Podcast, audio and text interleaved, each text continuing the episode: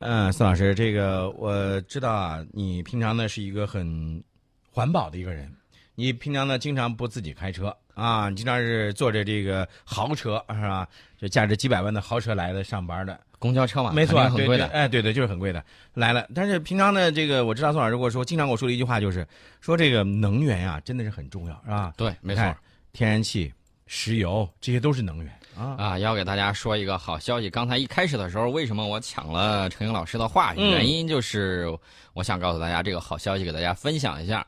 呃，什么好消息呢？就是我们首船啊，第一艘船拉的亚马尔液化天然气，经过北极东北航道运达了。哎，这是我们和俄罗斯能源合作重大项目——亚马尔液化天然气项目向我们供应的首船液化天然气。呃，在这个昨天的时候呢。抵达了我们的这个港口，啊，这次液化天然气是通过北极东北航道运抵中石油旗下的江苏如东，呃，液化天然气接收站交付给中国石油，呃，这个项目呢是第一次通过北极的这个东北航道穿过白令海峡向我们供应天然气。大家都知道，这个冬季的时候，北极是冰盖非常的厚，现有的这种液化天然气船无法航行。只有在冰面在夏季变薄的时候，它才能够使用北极航线，啊，大家也看到了，现在我们这些，呃，当年想说的这个想法啊，想说的这个梦想，现在实现了。这个航道从哪儿出发啊？我们看一看这个环境，大家可以不妨拿出来世界地图，从俄罗斯的这个萨贝塔港出发，向东呢，经过这个卡拉海、拉普杰夫海、东西伯利亚海。楚科奇海直到白令海峡，航程大概是一万零七百公里。大家可能会问，那比走常规的航道能够近多少呢？呃，如果你走苏伊士运河航线，然然后到印度洋，然后再折回来，通过马六甲，那么比这个航道呢要节省一万三千四百公里。所以说呢，这个效益是非常明显的，比走这个苏伊士运河传统航线要节省二十天以上。也就是说，以往走苏伊士运河大概需要多长时间呢？需要四十天，那么它这个用时只需要二十天就可以了。嗯，所以大家会看到啊，这个一方面节约了大量的这种柴油，另外一方面呢，也会给这个船厂带来相应的这种效益。除此之外，供应的这个渠道又多了一个啊，这个我还是非常开心的。亚马尔项目是我们提出“一带一路”倡议之后，在俄罗斯实施的首一个特大型能源合作项目。这个项目是在俄罗斯境内北纬七十一度的北极圈之内，也是目前全球在北极地区开展的最大的液化天然气工程。呃，这个项目呢，大家看啊，肯定是这个拍拍做分口锅。嗯啊，都有哪些公司呢？刚才我们提到了中国石油，是中国石油天然气集团有限公司，法国的道达尔公司。哎，大家可能会说，为什么会有法法国跟俄罗斯的关系一直比较好？而且这个道达尔公司呢，它的这个资金技术都是比较雄厚的。嗯。那在俄罗斯境内是俄罗斯，呃，诺瓦泰克股份公司，呃，除了这些之外呢，还有中国丝路基金，这几家共同合作开发。这个天然气可采储量呢，达到了一点三万亿立方米，凝析油可采储量大概是六千万吨啊，所以说大家可以看啊，这个地方还是液态的这个宝库，所以说呢，这个以后会有更多更好的这种项目。然后呢，供给我们的这种能源，能源呢是促进国民经济发展的一个重要的这个支柱。是，所以说呢，我们也不能把所有的鸡蛋都放在一个篮里头。嗯嗯。然后我们就看到了，我们会想尽办法，呃，用各种各样的这种方法呢，各种各样的渠道来拓宽我们能源进口。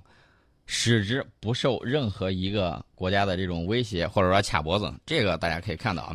另外，这个亚马尔项目呢，它计划修建三条年产五百五十万吨的液化天然气生产线，全部建成之后，能够生产的液化天然气大概是每一年能够生产一千六百五十万吨，嗯，凝析油是一百二十万吨。大家可以看一下啊，一个是这个。一点三万亿立方米这么一个数字，还有一个是凝析油可采储量是六千万吨。当然了，六千万吨不可能说是全部都采出来，但是以这个每年一百二十万吨这个速度，大家可以看啊，十几年是没有问题的。呃，而且它的这个第一条生产线呢，其实离现在不远，投产的时候是二零一七年的年底十二月份正式投产。当时普京总统呢亲自出席了首批装船仪式。根据我们签署的这个长期购销协议。亚马尔项目第二、第三条液化天然气生产线投产之后，中国石油将从二零一九年开始，每年进口这个项目是三百万吨嗯液化天然气，呃，届时还会有大批的亚马尔的液化天然气通过北极航道向我们这儿供应，呃，所以说呢，大家可以看啊，冰上丝绸之路这是一个重要的支点，所以说呢，我们把这个首个全全产业链合作项目做成了，呃，不光是能够带动本国经济的这种发展，另外呢，还可以带动俄罗斯能源产业以及边疆地区的这种发展，呃，除了这个之外，还可以做什么呢？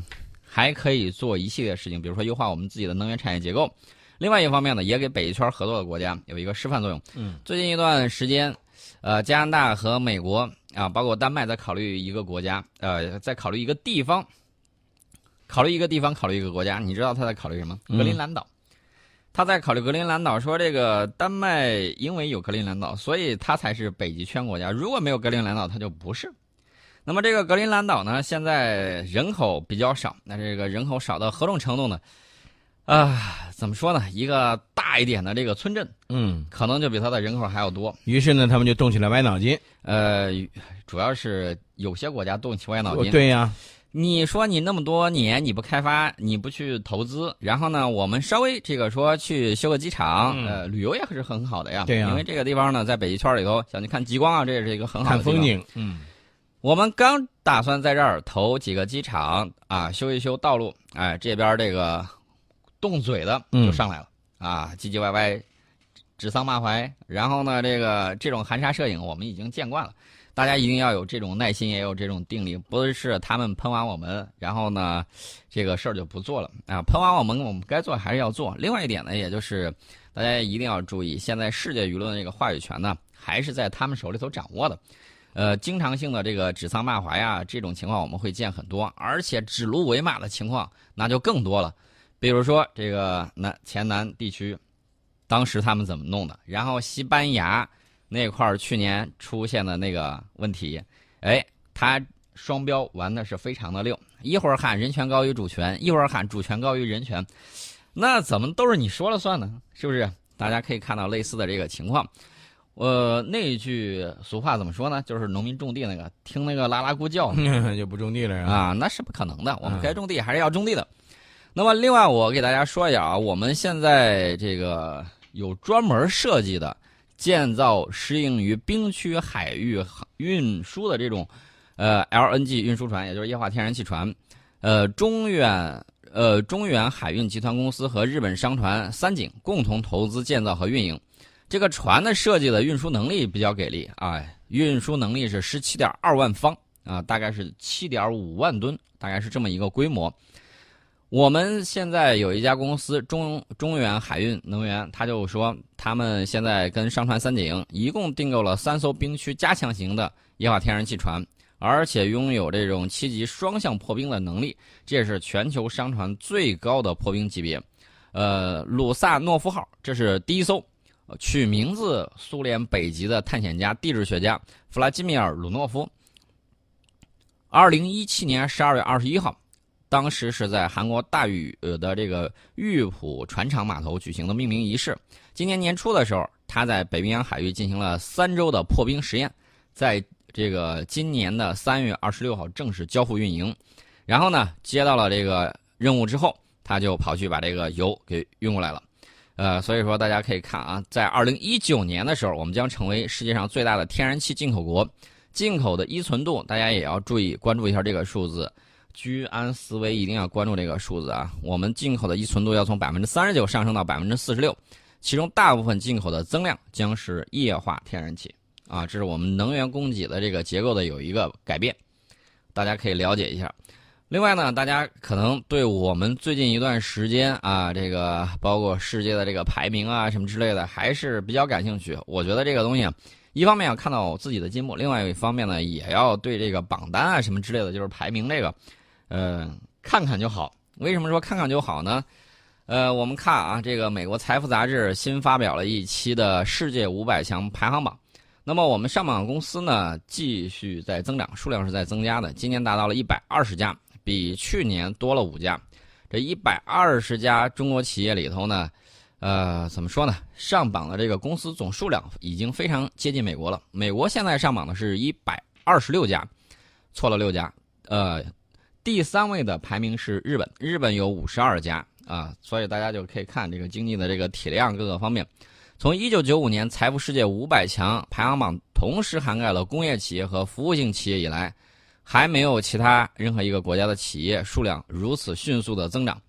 那么我们在这个世界五百强榜单的这个地位呢，也是在继续的这种提升啊。比如说招商局集团、雪松控股、项羽集团呢，还有鞍钢集团、首钢集团啊，还有其他一些这个产业啊。这个能源化工方面上榜最多的行业，新上榜公司最多的是三家这个保险，嗯，然后青岛海尔呢是这个电子与电子设备行业唯一一家中国新上榜的公司啊。我们也祝贺一下海尔。这个招商局集团呢，创始时间比较早啊，创始于晚清的洋务运动，一八七二年的时候，这个时间就比较早了。现在排名呢也是首次上榜，排名位于二百八十位啊，这个排名也还算不错，所以大家就可以看一下这个榜单啊。另外呢，我们要强调一下，这个苹果苹果公司仍然是高居利润榜的这个首位，排在第二位的，你猜是谁？嗯。就是这个盈利啊，利润非常高的。这个排名第二的是今年重新进入世界五百强的英美烟草集团，烟草集团啊，这个利润率呢高达了百分之一百八十五。这个利润榜前十位的四家中国公司呢，仍然是我们这个四大银行啊。这个大家可以了解一下具体的这个榜单。那么净资产收益榜上，要说到波音公司了啊，波音公司是稳居排行榜的这个首位。呃，我们。排位比较靠前的是腾讯、碧桂园、华为、美的，还有这个台积电。中国大陆公司里头利润率最高的是腾讯控股有限公司，超过了百分之三十。啊，这也就是一系列的榜单。然后大家可以看一下，呃，除了这些之外啊，科技榜的、能源呢，还有其他一些各个行业的啊，大致会有所了解。因为它这个五百强世界五百强排行榜啊，推出的年代比较早，一九五四年开始推出。向来是经济领域非常关注的这么一个焦点，所以说呢，我们也要关注一下，就是它目前这个排行榜能够让大家看到，哎，我们的这个进步。另外一方面呢，也要看到这个好的企业，嗯，大型的这种企业，他们的这个优势啊，包括这个利润率啊，包括各个方面是在哪儿，大家有所了解，然后呢，对这个。就有一定程度的这种判断了。其实这个呢，大家感兴趣的话，自己可以上网去看一看啊。嗯嗯，大家真的是可以看一看。那么我们接下来要说的一个事儿呢，这个跟美国是有一定关系的啊。这个不是这个国际关系，也不是我们也不讲军事。我们在跟大家说的这个事儿呢，大家可以了解一下。就是昨天的时候，美国宾夕法尼亚州有一个地方突然发生了小规模的这个爆炸。嗯。然后后来他们传出来的消息说是美国陆军的军需库，啊，是一个军需库。嗯，这个事故呢造成五人受伤，当地官员表示受伤的人里头呢有三人伤势比较严重，而且爆炸引发了一场小规模的火灾。呃，怎么说？这个陆军的这个军需库里面放的都是什么？比如说是军需的一些物品备装啊，还是说这个弹药啊等等这些内容？应该是它这个发生问题的这个地方呢，是在仓库的一个油漆区。油漆区啊，就是在在做油漆的时候，我们也知道这个油漆，尤其是在稍微密闭的一些空间，如果浓度达到一定程度的时候，会有一定的这种危险。嗯。然后当时呢，里头有三百多名工人啊，幸运的是这里头没有任何弹药。这是美国的这一个军需仓库发生的这个问题。其实呢，还有其他的一些问题，咱们之前也说过，这个算是不幸中的万幸啊。这个受伤人数比较少。另外呢，就是这个现场发生过明火啊，引起了这么一系列的这个情况。这个军需库呢，年代也比较早啊，比你年龄还要大。这个莱特肯尼军需库设立在一九四二年，哟呵，那肯定比我大了啊！占地近七十三平方公里，七十三平方公里，这个地方可相当的大呀，相当庞大。然后呢，有三千六百多名工作人员啊。这个军需库主要是为美国还有它的这个盟友的空军，还有这个导弹防御部队提供装备保障。主要是什么呢？就是导弹和弹药的这种维护以及储存，他在做这个事情。这个我认为是一个怎么说呢？安全生产事故应该是这么一个情况啊。具体的这个原因还在进一步的调查当中。这是我们看到的这个美国出了这么一个事儿。呃，那么我们刚才提到了一个情况，就是他那儿是放美国武器的。另外一个榜单呢，我觉得大家也可以了解一下，就是这个军售的这个金额。呃，美国对外的军售啊，这个在一些包括他们自己的一些这个影片当中、文艺作品当中也都有体现。你比如说我们经常说的那部电影叫《战争之王》，是吧？尼古拉斯凯奇演的《战争之王》，这个其实就是从呃某一个角度呢，真实的反映了美国军售的一些这个场面。对，那么这次这个榜单呢就比较给力了，因为去年全年这个美国对外军售的这个总额是四百一十九亿美元。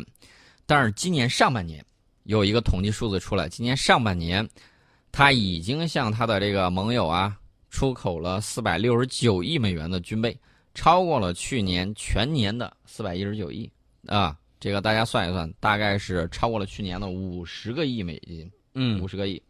所以说呢，今年的这个广告啊，别的不说，广告做的是非常好。这个广告呢，得益于。呃，美国总统，然后四处告诉盟友，你们必须要买军火了，不买的话会如何如何如何，然后大家纷纷掏钱。呃，当然了，我们也知道有一个掏了这个上千亿吧，上千亿的这个钱，当然了是分几个阶段去购买。现在这个美国的小兄弟呢，对美国常规武器出口政策反应还是比较积极的，啊，然后他们考虑如何从美国那儿获得更好的这种武器装备，但是呢。这个由于军售的这个长期性，近期的这个军购增长，最起码人家底下官员说了，不能完全归功于特朗普的这个军备政策。嗯，在这个地方也要黑人家一下，我觉得这个没有必要。我们也看到了他这个出访的时候，这个大单子还是不错的。另外，我说一个，大家还有印象那个空军一号吧？就是美国总统坐的那个专机啊，那个专机据说要换颜色了。换成什么颜色呢？换成什么颜色？据说是要换成跟俄罗斯国旗的颜色基本上一致的那三个色儿。嗯啊，呃，这算不算是通俄呢？这个我就不知道了。反正是要换颜色。嗯。呃，依据美国总统他们自己这个包括总统家庭的这种惯例，是有权利决定这个飞机到底涂成什么颜色的。但是我想知道这个刷漆的这个费用是波音给你掏，还是你准备自个儿掏？这个漆。呃，咱们买一桶漆觉得还行，对吧？刷墙了。你要知道，飞机上那个漆可是比较贵的。这个飞机上漆一个是比较贵，另外这个飞机上的漆呢，也不是随随便便就去刷的。对，嗯，他要把之前的这个漆给先刮掉，嗯，啊，刮完了之后，然后再涂。哎呀，这个就有点费银子了。至至于怎么费银子，那是他们的事儿，我们不操这个心啊。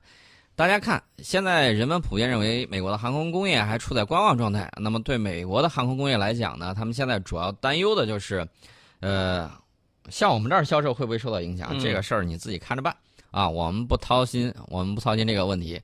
另外呢，这个我们也注意到，这个国际上有一些情况，什么情况呢？大家也看到，最近一段时间，这个美国呢跟那个俄罗斯啊来回走动的会比较多一些。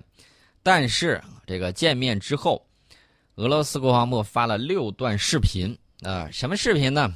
展示了普京总统今年三月在国情咨文里头宣布的俄罗斯正在发展的一系列新型战略武器的后续实验测试情况。视频里头就首次展示了波塞冬这个核动力鱼雷实弹外形，还有海燕核动力巡航导弹生产车间这种镜头。这个波塞冬听起来很耳熟啊，呃，确确实实很耳熟啊。这个是希腊神话里头的这个海神嘛。嗯。呃，至于那个海燕核动力巡航导弹，大家还记得不记得海燕那一刻啊？高尔基的海燕啊，让暴风雨来的更猛烈些吧。嗯。这个东西呢，可是比较给力的。按照这个俄罗斯专家的说法是什么样的情况呢？既然是核动力，那它就可以在天上转呐转呐转呐，哪天需要它下来的时候，它就下来啊；不需要的时候，它就一直在你头上绕来绕去，绕去绕来。这个有点像这一达摩克利斯之剑，对达摩克里斯之剑啊啊！这个这是比较吓人的。关键问题是，这个普京总统刚刚跟那个谁见过面，见了面之后，呃，这个谈及了避免军备竞赛的这个话题。这边刚一人人刚一走，马上公布相应的这个六段视频。嗯，大家不妨去看一看他们展示的这个视频。一个是型号是呃按英文的直接念了，不按那个俄文的念了。嗯，KH 四七 M 二匕首高超音速弹道导弹，还有这个说法是带的那个 KH 二二，呃，呃，包括这个携带它的图二十二 M 三这个战略轰炸机伴飞的那么一个情况。嗯，除了这个发射导弹的画面之外，俄罗斯国防部把这个视频里头还配了有文字说明的，说这次演习里头的时候，我们已经解决了这款匕首和这个图二十二 M 三的这个导弹系统共同准备计划和联合实施机动的。这个问题，我们已经把问题解决了，东西已经完美的挂上去了。这东西可是匕首啊，这个名字起的也很好，图穷匕见，对吧？嗯。另外呢，这个英国这方面有消息说，哟，这这匕首太厉害了，已经部署到黑海附近的基地了，太吓人了。另外呢，这个俄罗斯他们也说，这次携带的是 KH 三二啊。反正不管是怎么说，这个东西确确实实实际存在的，而且是挺吓人的这么一个东西。这个东西有多大个儿呢？它改进而来的，就是说它改，它是改自那个 KHR，这个西方代号叫“厨房”，我不知道为什么会起这么一个名字。难道是要给您做一次这个俄式大列巴，还是要做一个土豆炖牛肉？俄式厨房出来的菜啊，不了解他们到底为什么起这么一个名字啊？也许说它个儿都比较大。还是怎么着？嗯，不太了解。但是我给大家说一下，这个大家伙最大飞行速度是四倍音速，嗯啊，最大射程是六百公里，战斗部重量很惊人，一吨，一吨，嗯啊，放心，带的不是核武器，啊，带的常规武器，的重量也一吨，这个也是挺吓人的。那么按照之前啊，俄罗斯工业部门的这一个设计，二零一八年到二零二零年期间，他们要部署三十二枚 KH 三二。然后这个导弹在 KH 二二的这个基础上呢，战斗部重量要减少到五百公斤，呃，最大飞行高度要提高到四万米，最大速度提到五马赫，呃，大家可以看啊，这个射程相应的也有增加，因为你弹头重量减轻了嘛，它最大射程要增加到一千公里，就一千公里之外，直接就招呼你，嗯啊，所以说这个东西还是很吓人的。